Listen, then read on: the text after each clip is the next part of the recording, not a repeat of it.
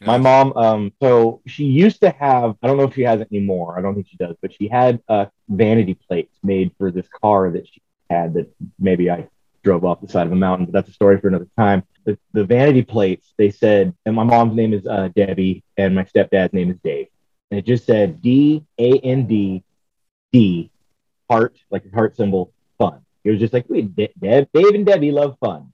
All people ever asked my mom was, "You're into D and D and like it, like to this day, if you bring it up, my mom gets fucking like she's a, I don't fucking who plays D and D anymore. Like, mom, I'm in a, I'm in a, I'm in a uh, fucking guild. I play D and D. A lot, a lot of, a lot of people. It's a very Yeah, profitable But, business. yeah, but you know, so people get. I think it's just it's safe to say that people get really wrapped up in their vanity plates, and it's best not to mess with them.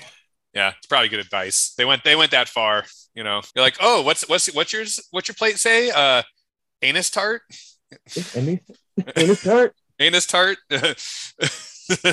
One of the three good jokes from that season My of friend- Arrested Development. my- So, My friend uh, Mar- Marissa, she posted one recently that she saw in LA that said, uh, "God, is goo." I just, I mean, we could talk for hours about the mentality behind vanity license plates, but like, "God is goo" is pretty is pretty outstanding. yeah, Is that is that a vanity plate or like the the frame? No, it was like the plate, like the, the letters spelled, and it was. It wasn't even is. It was God S goo. So it was G O D S. God's goo. Yeah, God is goo. God's goo. And it, God's goo. God's goo. That ew. That's worse. That's Drake's Drake's B side to God's plan. yeah, God, God's goo. God's goo. God's goo. Wipe that shit Yeah. off. That's God's goo.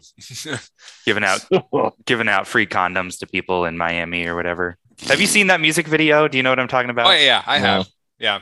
I haven't. oh Drake. So Oh, oh, oh, the kid from Degrassi. I uh, remember we were one time leaving Warped Tour, and it was me and a group of people, and we had no beverages, and it was out at Mountain View, and it's like it's 40 minutes to get away from that venue. Like it's just a long stretch road, and there's nothing, and there's all traffic and shit.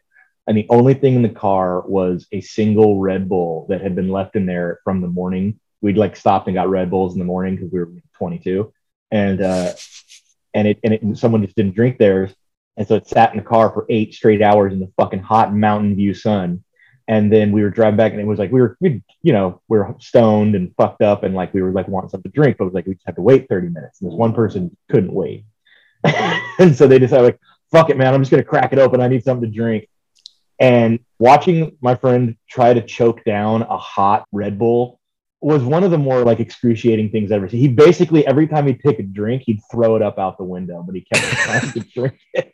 he kept going back to the well though. Oh yeah, he got he got about halfway through it until he like slapped it out of his hand because it was too disgusting to watch.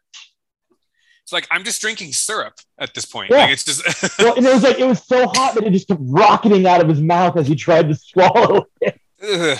Carbonation exploding out of the liquid. Yeah.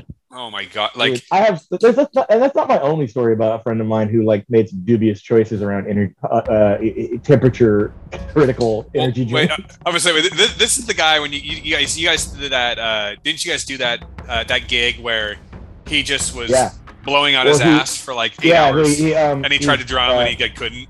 yeah, he was uh, he ate fucking pollo loco that day. But then the other thing was is that like the band had been had gotten like a sponsorship or something from Rockstar. We can edit this part out. I'm sure I've told the story, but yeah, he it, these rock stars had sat in the trailer for three months in in, in fucking Long Beach, and like just heating and cooling and cooling and heating and heating and just who knows what the fuck is going on inside of these cans. And he was just like, "Oh fuck yeah, I love Rockstar." And I was like, "Maybe maybe chill it, you know?" Like and he just like, and he just started crushing. it. And he was like a just a like a dude who just kind of always was chugging on fucking energy drinks. You know, he's like always like he's like always had coffee, always was like just kind of keeping his energy up.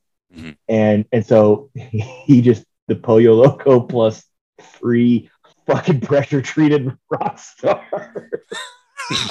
Oh, and he just like I mean he he didn't come out he, like we had to stop the gig.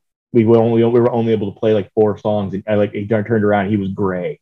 Like he was like he was a dying person trying to play drums and he I was like dude you got to stop. You got to go. It's over. These eight these eight kids will understand. We'll just play the record for them over the sound system.